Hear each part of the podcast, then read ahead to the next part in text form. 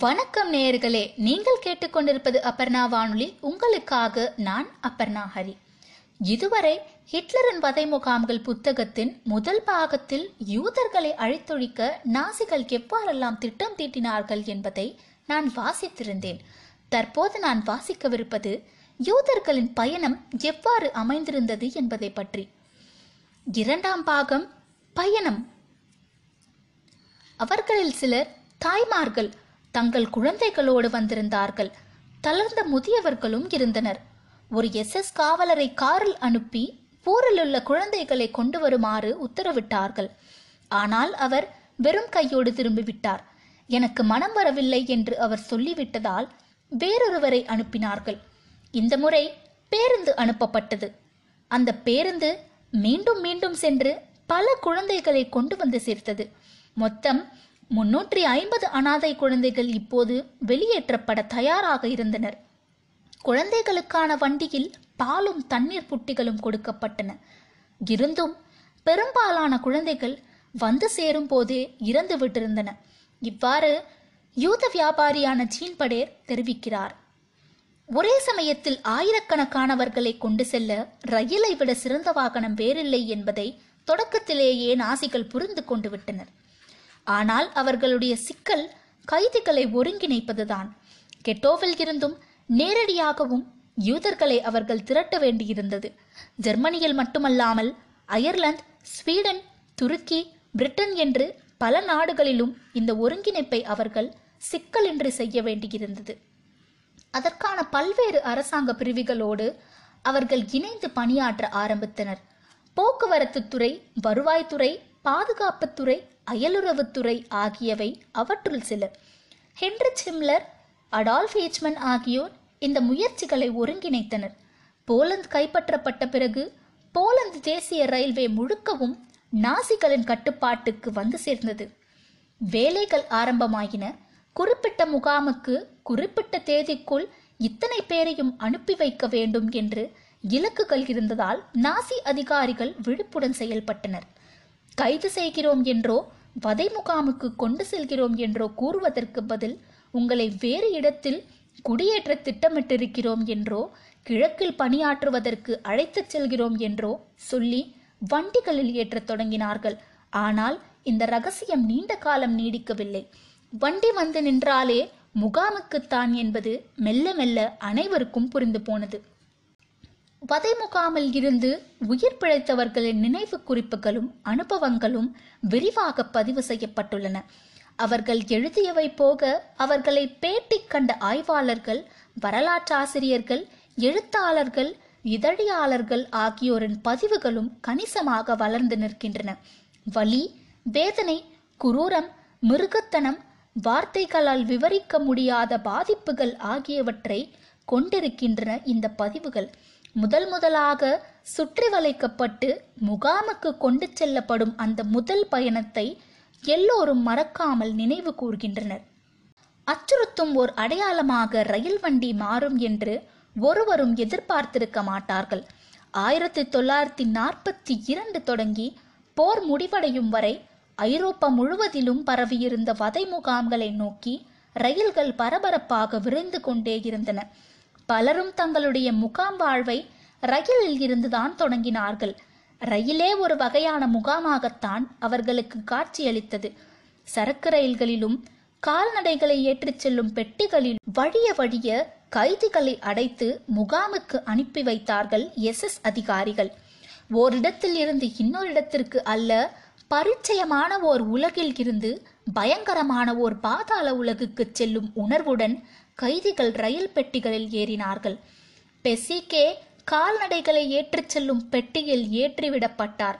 வண்டியில் ஏறும் முன் அவர் தனது கைகளில் ஏந்தியிருந்த குழந்தை பிடுங்கிக் கொள்ளப்பட்டது அந்த ரயில் பயணம் எவ்வளவு மணி நேரம் நீடித்தது என்பது எனக்கு தெரியவில்லை.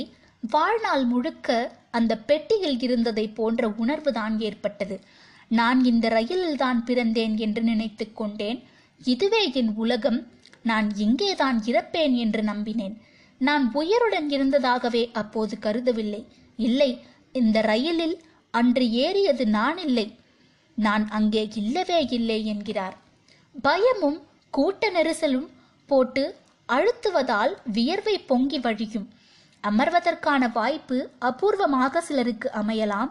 பெரும்பாலும் நின்றபடியே முழு பயணத்தையும் நிறைவு செய்ய வேண்டும். போலந்தை சேர்ந்த பதிமூன்று வயது டேவிட் நினைவு கூறுகிறார். அமர்வதற்கு இடமில்லை நிற்பதற்கும் கூட போதுமான இடமில்லை என்பதால் எங்கள் இரண்டு கைகளையும் மேலே தூக்கி கொண்டோம். மனிதர்களுக்காக வடிவமைக்கப்படாத பெட்டிகள் என்பதால் நாற்றமடிக்கும் வாந்தி வருவது போலிருக்கும் எங்கே போகிறோம்? என்னவாக போகிறோம்? என்னும் கேள்விகள் துளைத்தெடுக்கும். அம்மா என்னானார்? அப்பாவுக்கு என்ன ஆனது?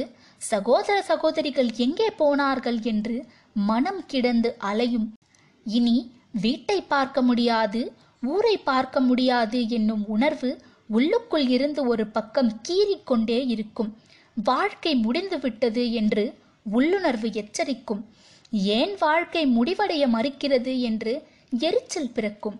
சில சமயம் ரொட்டி கொடுப்பார்கள் பெரும்பாலும் எதுவும் கிடைக்காது. கதவுகள் இறுக்கமாக மூடப்பட்டிருப்பதால் நல்ல காற்று கூட கிடைக்காது.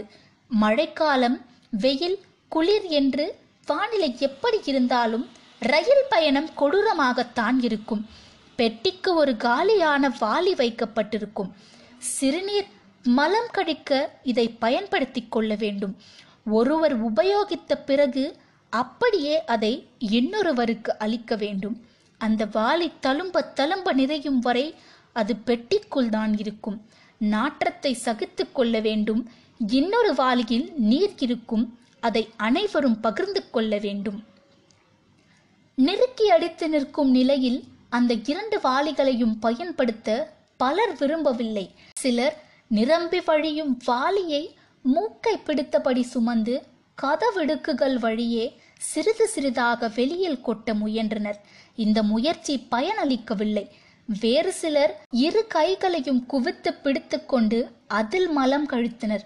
சில ரயில் பெட்டிகளில் வாளி வைக்கப்படாததால் அவர்கள் நின்ற இடத்திலேயே மலம் சிறுநீர் கழிக்க வேண்டியிருந்தது. ஒரு நாள் முழுக்க இயற்கை உபாதைகளை கட்டுப்படுத்தி வைத்திருந்தேன். மறுநாள் என்னையும் மீறி விடுத்து விட்டேன் என்கிறார் ஒரு முதியவர். பலர் முன்னிலையில் இவற்றையெல்லாம் செய்ய வேண்டியிருந்தது யூதர்களுக்கு அவமானத்தையும் கோபத்தையும் ஏற்படுத்தியது. அதே சமயம் இதை தவிர வேறு வழியில்லை என்பதும் புரிந்தது. பெண்களுக்கு தேவை ஏற்படும் போது ஆண்கள் தங்கள் முகத்தை திருப்பிக் கொண்டார்கள் அல்லது வெறுமனே கண்களை மூடிக்கொண்டனர். ஓரளவுக்கு இடம் இருக்கும் பெட்டிகளில் ஆண்கள் வரிசையாக முதுகை திருப்பி நின்று சுவர் ஒன்றை உருவாக்கினார்கள்.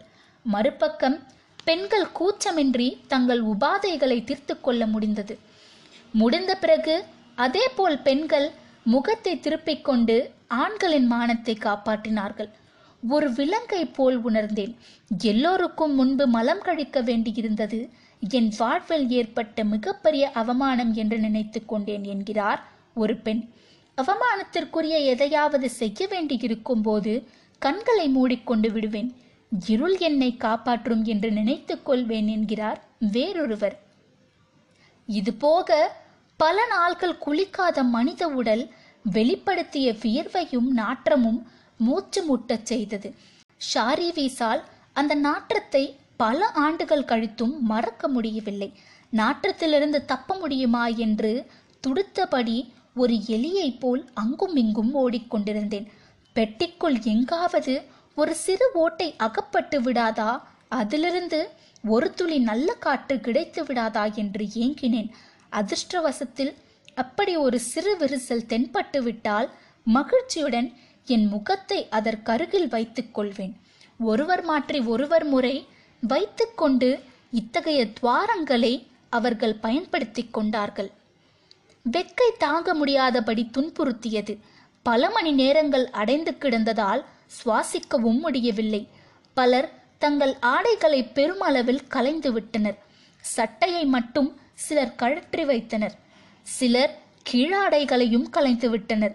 அரை நிர்வாணமாகவும் முழு நிர்வாணமாகவும் அவர்கள் முண்டியடித்து நின்று கொண்டிருந்தனர். பெண்கள் தங்கள் உள்ளாடைகள் தவிர்த்து அனைத்தையும் துறந்து விட்டனர். சில யூதர்கள் தங்களுடன் கொஞ்சம் உணவை கொண்டு வந்திருந்தார்கள். ஆனால் சூழல் அவர்களை சாப்பிட அனுமதிக்கவில்லை. உரசிக்கொண்டு நிற்கும் சக மனிதர்களும் நாற்றமும் குமட்டலை ஏற்படுத்தியதே தவிர பசியை உண்டாக்கவில்லை. நாற்றத்தை புறக்கணித்துவிட்டு ரொட்டி துண்டுகளை மென்று தின்றவர்கள் பாதியிலேயே வாந்தி எடுக்க வேண்டியிருந்தது. ஒரு துளி நீர் கூட அடுத்த சில தினங்களுக்கு கிடைக்காது என்பது தெரிந்ததும் ஏன் தாகம் பேய் போல் தீவிரமடைந்து விட்டது என்கிறார் ஒருவர். பசியிலும் தாகத்திலும் கத்தி கூச்சலிட்டு கொண்டிருந்த குழந்தைகளை என்னால் மறக்கவே முடியாது என்கிறார். புடேபெஸ்டில் இருந்து போலந்துக்கு ரயிலில் சென்ற மார்டின் ஷ்லாங்கர். இண்டு இடுக்குகள் வழியாக மழைநீர் உள்ளே வரும்போது கீழே படுத்து நக்கி குடித்து உயிர் பிழைத்தோம். இரும்பு வாசத்தோடு அந்த நீர் இருந்தது. இரும்பை நாக்கால் நக்கி சில துளி நீர் அருந்தினேன். நான் அதிர்ஷ்டசாலி என்கிறார் ஒருவர். இத்துடன் யூதர்களின் பயணம் முடிவடைந்து விடவில்லை. அடுத்த பகுதியில் யூதர்களின் பயணம் தொடரும். அதுவரை உங்களிடமிருந்து விடைபெறுவது உங்கள் நான் அபர்ணாஹரி நன்றி வணக்கம்.